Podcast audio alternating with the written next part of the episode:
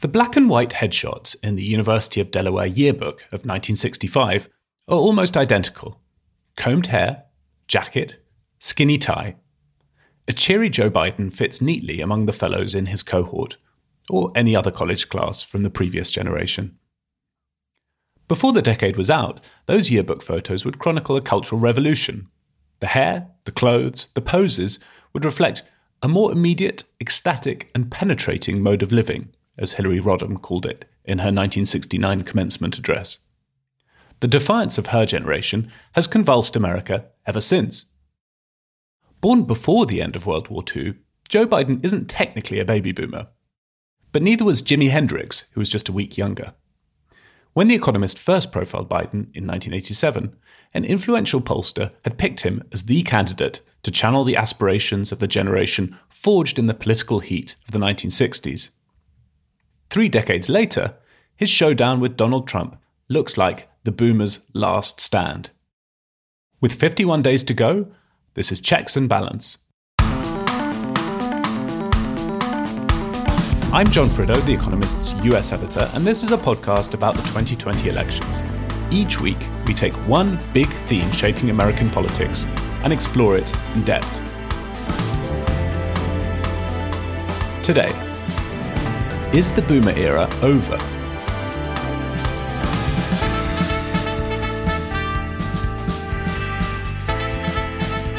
Baby boomers have dominated politics since Bill Clinton was elected president in 1992. But the demographics are shifting. They stopped being the largest generation of Americans last year. This is bad news for the boomer in chief. Younger voters are more educated, more diverse, and more likely to vote Democrat. Is America on the verge of the next youthquake? In this episode, we'll crunch the demographics, look back on how boomers have changed American politics, and forward to who's replacing them.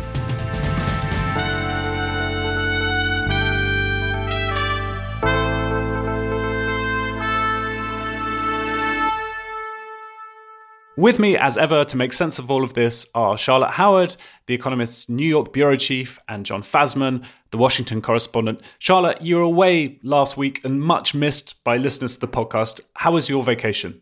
It was fine. We had a rental house where the dishwasher worked and nothing leaked. And that was really exciting because I've been living in a very old house throughout this pandemic. But the real big thing that happened this week is that our producer, John Shields, went to buy, try to buy glasses, and there was a pair of glasses called the Prideaux. And I feel like, as for a journalist to have glasses that bear your name. Like John Prideaux is to glasses as J Lo is to bronzer. It's like the sign that you've really, really made it. I was very excited when he sent us that link and Googled it and was a bit disappointed to discover that they're for a very feminine, petite shape and they have a slightly upturned edge. So I'd love to think that they were an homage to my own, um, in the words of Selina Myers, my wheelchairs for the face. But I think I can't claim them, sadly. Jon Fasman, how was your week? What have you been up to? Uh, we had a good week. We are living back in our house, which is under construction. I heard Charlotte's mention of a working dishwasher and nothing leaking, and it filled me with envy. What I've learned over the past six months of moving locations and living in a house under construction and living in an old house is that I kind of would like to live in a Motel 6 forever. Just like some place where things worked, they changed the sheets. If something didn't work, you can call someone. this is this is just so sad. I mean, we sound no. so sad. well, this is what's become of us. You know, Jon Fasman and I are late Gen Xers. Charlotte, you're an early millennial, so there's a huge generational divide between us. But we've reached that point in life where a functioning dishwasher and motel style room service are really the ceilings of our aspirations. We're going to be talking about generational politics this week, and there's a lot to talk about. So let's start. We're going to be focusing on the boomers. And six of eight presidents and vice presidents since Bill Clinton have been baby boomers. So most members of Congress, but that is all about to change. This year, voting will be dominated by generations younger than 40 for the first time since the boomers came of age. Bill Frey is a demographer at the Brookings Institute, someone we talk to frequently at The Economist. In this week's paper, there's a piece quoting him several times in which we argue that 2020 could be the boomers' last stand. The boomers are contending with a new younger generation that's going to give them a, a run for their money. And I'm talking here about these very diverse younger people racially diverse, ethnically diverse, millennials, and Generation Z, people who are now all under age 40. The boomers had their way for a long time. and, uh, the 1990s, they became the biggest voting bloc of all the generations. Now, I think the door is open for this new group of folks, and uh, they're going to be flexing their muscles. They have a lot of reason to flex their muscles, not just because they're different in terms of their demographics, but they've not been treated very well in the last year or so. And uh, I think they may come out in full force to try to deal with that. And the kind of demographic change we're talking about takes a long time to work its way through. But what is different demographically in the electorate in 2020 compared with 2016? Two things are very important. One is that this younger generation, the millennials and Gen Zers, are going to be a bigger part of the electorate than they've ever been before. Those two generations are almost the same number of eligible voters as boomers and people older than boomers. That's the first time we've ever had that. But in addition to their size, they're just very different demographically. They're racially diverse. Only a little more than half of millennials and people younger than millennials are Anglos or whites, as we say. Almost half of millennials and Gen Zers are people of color. That's very different than what we've seen in the past. And they're also much more educated than those earlier generations. I think those two things make this younger generation quite different in their sensibilities and their ability to embrace inclusiveness, their ability to em- embrace new ideas about changes in society. Boomers are a little bit stuck in the mud. Bill, your analysis focuses quite a lot on the contrast between boomers and this younger generation, you know, millennials, Gen Y, Gen Z or Gen Z, as, as you folks would say, your side of the Atlantic. What about the poor old Gen Xers like me? I'm a, I'm a late Gen X. Have we missed our moment? I mean, are we going to skip, you know, directly from an era of boomer dominated politics to millennial dominated politics? I mean, I feel like this is deeply unfair. I do a lot of talks and commentary about uh, demography and generations.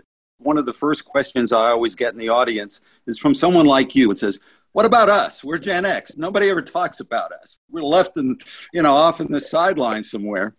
And uh, in fact, that's kind of true, really. I mean, uh, n- numerically, not as big as the boomers, not as big as the millennials. Interestingly, though, the demography of the, the Gen Xers is almost the same as the US as a whole. In this election, things will be so close, they may actually be able to tip the balance one way or the other. Good, that makes me feel a little better. Thank you. How evenly distributed is this shift we're talking about, the, the waning of the boomers? Because in electoral terms, obviously, it makes a big difference whether the kind of demographic change we're talking about is happening mostly in states that are not electorally competitive, like California, or whether it's happening in states that have a big importance in the electoral college, like Pennsylvania, Wisconsin, Florida, etc. I think what's really distinct about swing states in the South and the West is that the millennials and the Gen Zers in those states are much more racially diverse than the ones in the Midwest and in other parts of the country. The states of Arizona and Georgia and Florida and Texas, in all of those states, the millennials and younger generations are more than half people of color. As these younger, more diverse millennials spring up in these swing states in the South and the West, they could make a big difference in turning what has typically been red states to blue states in the future and maybe even in this election in November. And it's worth footnoting at this point, as ever, that the demography of the US electorate and the voters who actually show up on polling day or, or send mail in ballots is very different. I mean, America, if you just judge by the electorate who shows up to vote every four years, is a lot older, a lot whiter than the America counted by the Census Bureau is. Yes, that's correct. And I think this is going to be the challenge. Uh, you know, even though I've been saying that millennials and Gen Zers are going to have a big impact, and I think they will, they're probably still going to punch below their weight in terms how many of them turn out to vote.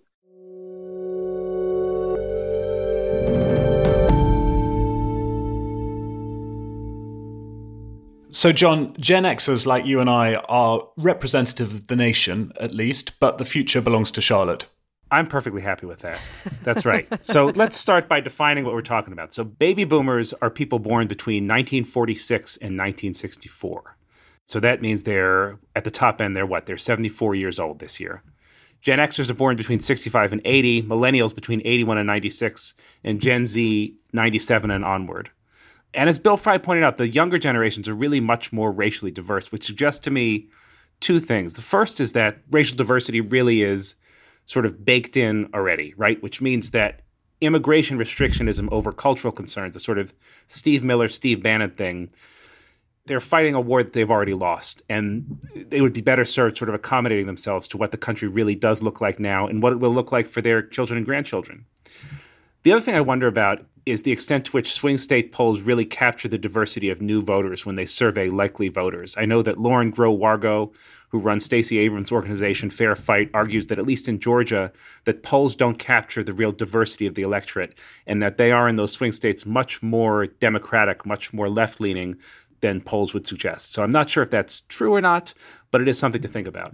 It's worth keeping in mind how important, though, seniors have been in recent elections. So in 2016, they were hugely important to Trump's victory. They were both a big share of voters, they were about a quarter of the electorate, and they went for Trump in a big way. So uh, about 53% for Trump versus 44% for Clinton. That's a big margin.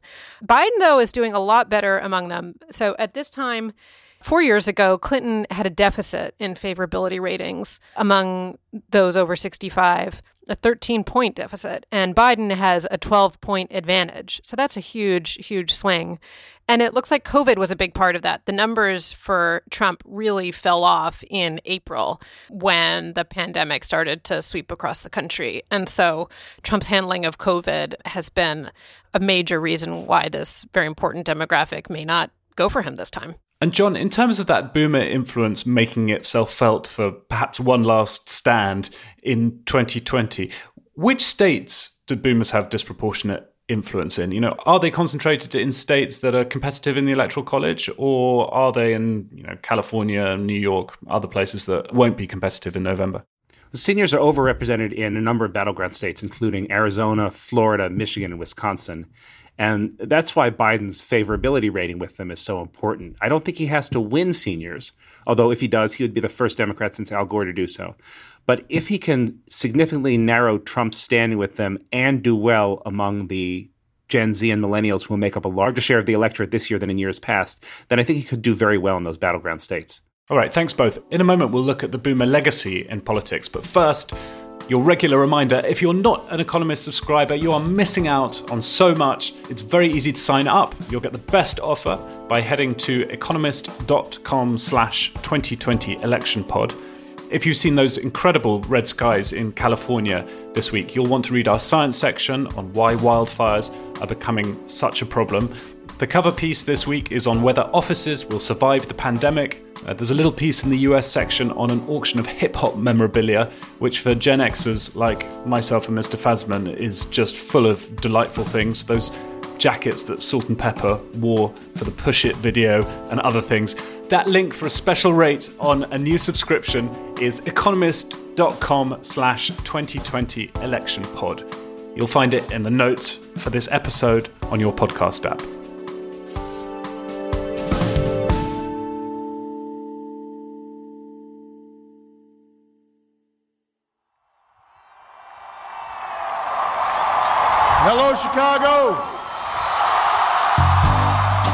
On election night in 2008, few doubted America was at a watershed.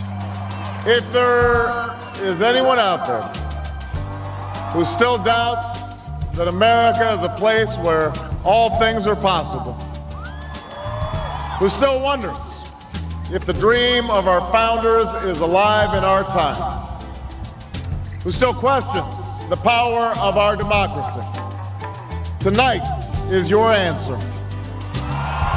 Barack Obama pledged to end the divisive politics that had come before. In his autobiography, he lamented that America remained riven by, quote, the psychodrama of the baby boom generation. The binary identifications of the Vietnam War, pro, anti, hawks and doves, freaks and straights, flared up in Washington in the 1990s. Old grudges and revenge plots hatched on a handful of college campuses long ago, played out on the national stage, Obama wrote.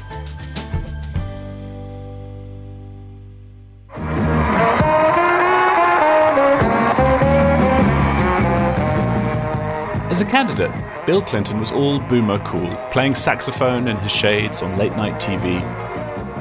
But pretty soon after he settled into the White House, it was clear that boomer politics would be more acrimonious than anything that came before. After the 1994 midterms, a Republican House, led by fellow boomer Newt Gingrich, neutered his presidency. Unfortunately, Republican leaders in Washington have put ideology ahead of common sense and shared values in their pursuit of a budget plan. The government is partially shutting down. The longest government shutdown ever was followed by an ugly impeachment battle. In 2000, the first presidential contest pitting Boomer against Boomer was no less fraught. The Bush v. Gore legal battle extended more than a month past Election Day. It fell to the Supreme Court to pick the president. Four years later, a wartime election brought the spectre of Vietnam back into politics. They told the stories of times that they had personally raped, cut off ears, cut off heads, John Kerry was the Democratic nominee in 2004. blown up bodies, randomly shot at civilians, He'd first appeared on American TV screens as the lantern jawed leader of veterans testifying to the trauma of the war in Southeast Asia. poisoned food stocks, and generally ravaged the countryside of South Vietnam. For opponents of the Iraq War, Kerry's record was the perfect antidote to President Bush's hubris. Major combat operations in Iraq have ended. In the Battle of Iraq, the United States and our allies have prevailed. I served with John Kerry. I served with John Kerry. John Kerry has not been honest about what happened in Vietnam. But in one of the darker moments of presidential politics, a series of ads featuring fellow Navy veterans questioning Kerry's war record ran that summer. Bronze Star. I know.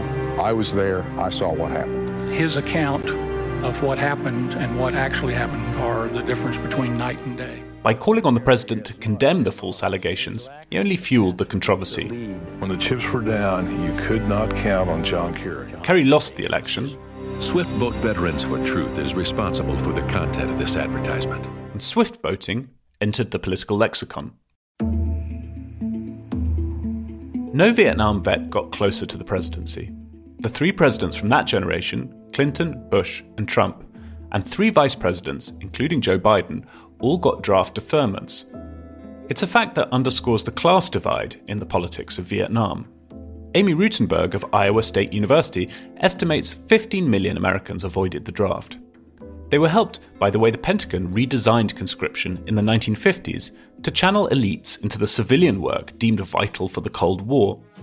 By the time the Vietnam War escalated, the system was set up to provide men like Donald Trump and Joe Biden with exit strategies, even though both were notable athletes.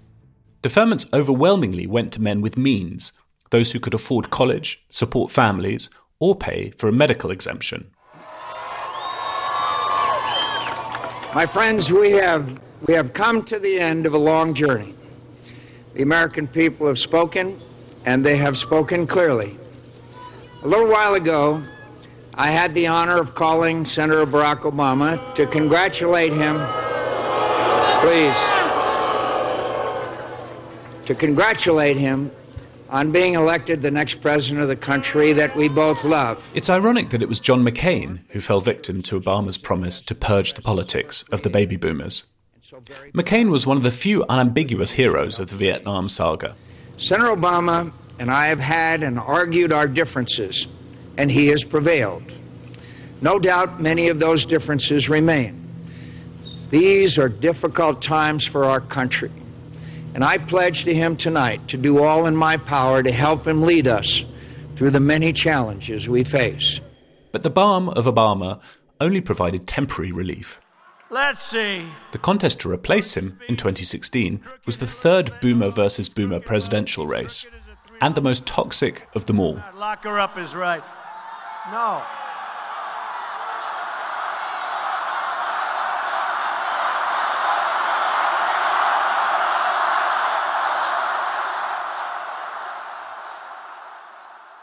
So, Charlotte, one thing that I think overlooked Gen Xers like Jon Fasman and like me and millennials like you can agree on is that the boomers have done a pretty good job while they've dominated American politics of grabbing the spoils for themselves?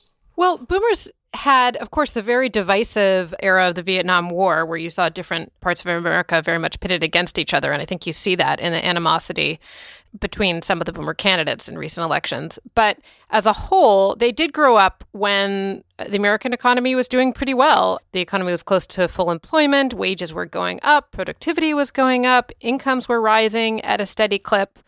And that's not how the model has been working of late. And it's not that surprising that young people might want to try something else.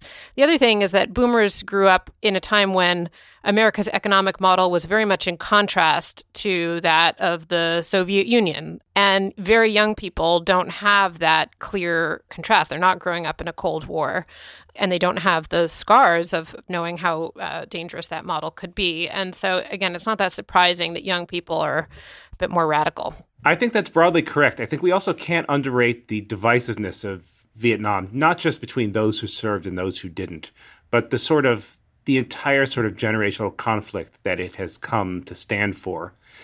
I find it interesting that Vietnam was a central issue in 2004. John Kerry made it sort of central to his candidacy. In 2008, the Republican candidate was, as you said, a genuine hero for his service in Vietnam, John McCain. And it really didn't come up that much. And I think that speaks to perhaps McCain's temperament. He was a modest person, and his military service was just part of who he was. But I find it interesting that in 2008, there were no real fights over Vietnam, which might speak to McCain's personality or to the generational differences between the two candidates. I remember interviewing McCain sometime after 2008. I was writing a Lexington column about Saudi Arabia for The Economist, and he had just come back from Saudi. So I called him up in the Senate rather nervously to ask his opinion about Saudi internal politics at the time. And he picked up the phone and he said, Oh, I love The Economist. I, I read every issue. I even enjoyed the issue in 08 when you endorsed Barack Obama instead of me.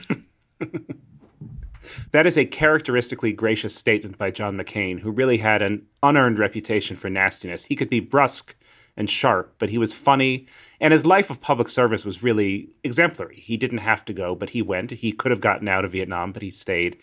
He was a Republican for national security reasons. He was a hawk, but he was not an ideologue. He was a thoughtful person, and he really believed there was a role for government, even if it was a smaller role than a lot of Democrats would have preferred. He was more a Republican of the older generation than the current generation. One of the things that's kind of weird about this election is that you have, particularly for those who are over 65, a case in which Donald Trump is talking about their safety in terms of law and order and the economy. And he can point to his tax cut package, which really did benefit those over 65 in particular by funneling money back to them, versus Democrats who are talking about a much broader conception of keeping America as a whole. I think in the next few months, you're going to see Donald Trump, though, try to make the case for why he is the candidate who best represents the interests of those over 65. You've seen him already in some of the ads that he's put out that specifically try to imply that the elderly are going to be put at risk by this dangerous and lawless new country that they're going to be living in under a Biden administration with people breaking in and the police unable to respond and so forth. And then more substantively, um, his tax cut really did benefit those over 65 in particular in funneling wealth back to them. So that's going to be, I think, something that we'll see a lot of more discussion of that over the next couple months. Okay, we'll talk a bit more about what the boomers have inflicted on subsequent generations of Americans in a moment when we try to decipher the politics of those generations replacing the boomers.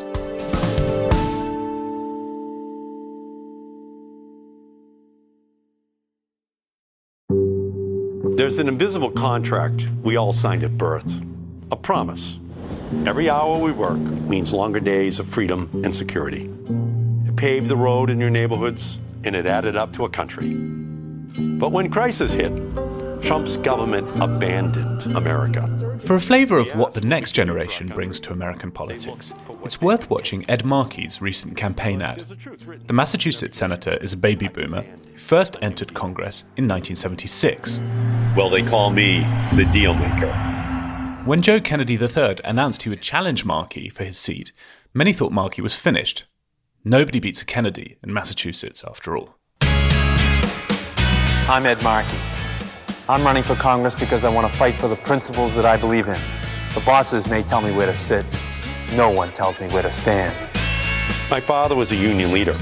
He taught me don't beg for your rights, organize and take them. But Markey won his primary earlier this month, thanks to a group of young climate campaigners called the Sunrise Movement. Their support for Markey included traditional phone banking help, plus serious social media savvy.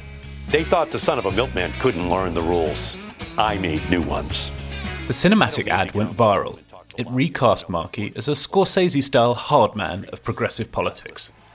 Featuring a Jimi Hendrix soundtrack, his vintage Nikes, and uncompromising Boston accent, he comes across as an all action activist grandpa. You think I'm going to stop now? They wish. Green New Congresswoman Alexandria Ocasio Cortez and Senator Ed Markey introduced their Green New Deal to stop climate change and create millions of good jobs in the process. We got to absolutely crush Donald Trump in November. But if we're going to end this era of chaos, that won't be enough. We got to make sure President Biden signs the Green New Deal. We can't wait. Markey plays up his humble origins without ever mentioning his dynastic opponent. Instead, he sinks the younger Kennedy by borrowing a signature line from JFK himself. We asked what we could do for our country. We went out. We did it. With all due respect, it's time to start asking what your country can do for you. Jon Fasman, that Markey Kennedy race was so interesting for a bunch of reasons, but one of them, in terms of generational politics, was that it was boomer versus millennial, and it seems all the millennial activists voted for the boomer. Yeah, it crossed, right? You had the Sunrise Movement backing Markey the same way they backed Sanders. This is a overwhelmingly young group of environmentalists who adopted those two candidates because of their policies. And then you had Nancy Pelosi backing uh, Joe Kennedy, I think in part because of her consternation at AOC and Markey siding with her in the Green New Deal. I mean, it helped that Joe Kennedy ran a fairly substance free campaign, right? That his argument was, I'm young, get out of the way, I'm a Kennedy, get out of my family's seat. And that left Markey free to tout his accomplishments, which were significant compared to Joe Kennedy's, which were, which were much less.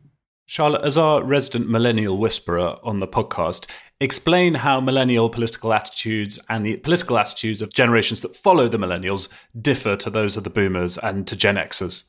There are a few issues that are big generational gaps. Climate is one of them. About 70% of Americans who are between 18 and 34 are hugely worried about climate change. That's according to a poll earlier this year from Gallup. And but those over 55 are concerned. A majority of them are concerned, but not by the same huge margin uh, that young people are. Interestingly, the issues of, of race also there's a huge divide between young and old people also faith in government that may be the biggest gap actually that people who are in gen z a younger generation than me 70% of them think the government should do more to solve people's problems while 49% of boomers think the same. And some of this is just what happens as people age, they become more conservative. That's always been a phenomenon. Nevertheless, there is a sign that the partisan split by age is widening. Back in 2000, the votes of people under 30 broke pretty evenly, actually, between Al Gore and George W. Bush. And that's not been the case more recently.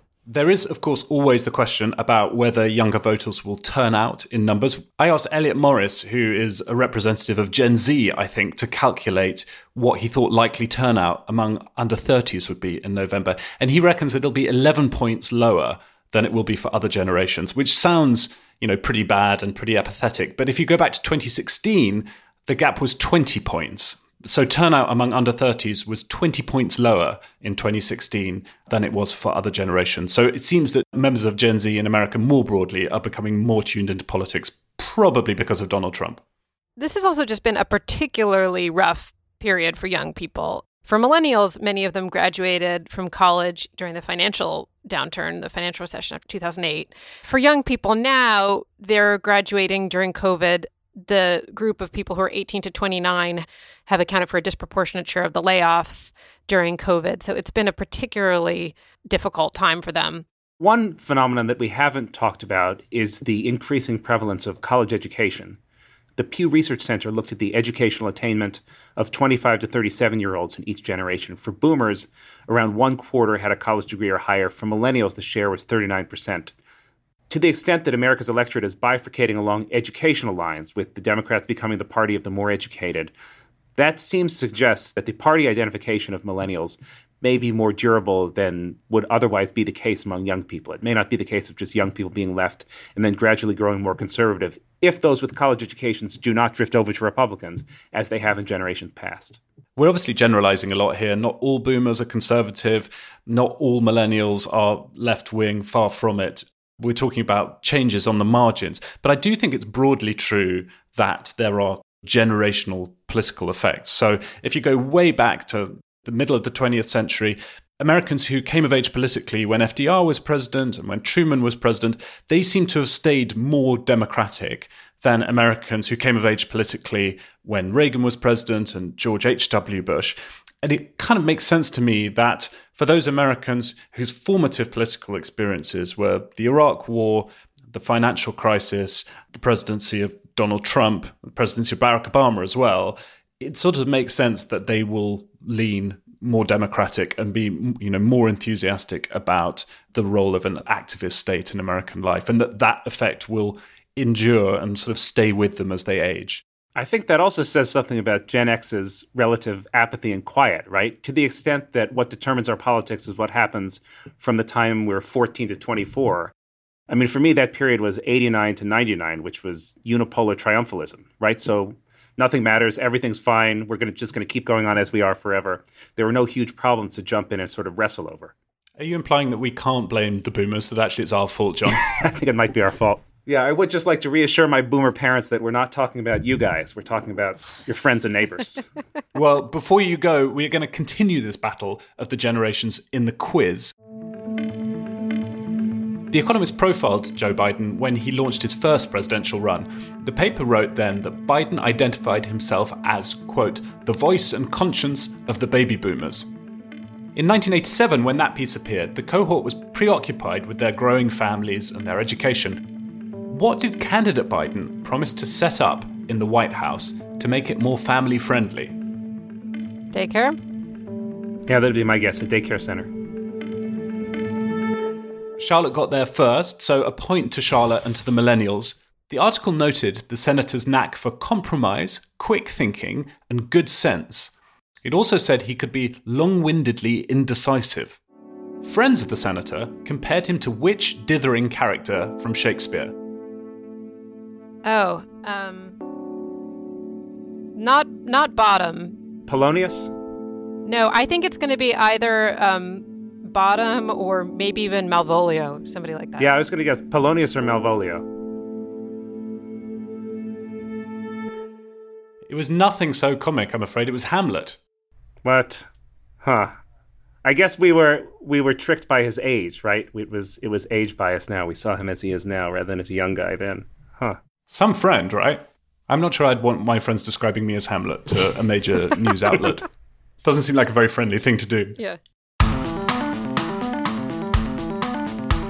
Thank you, John. Thank you, Charlotte. Thanks, John. Thank you. That's all from us. If you like the podcast, please tell people to listen and leave a rating and a review in the usual places. If you do that, maybe you'll be spared Charlotte's Dylan impersonation.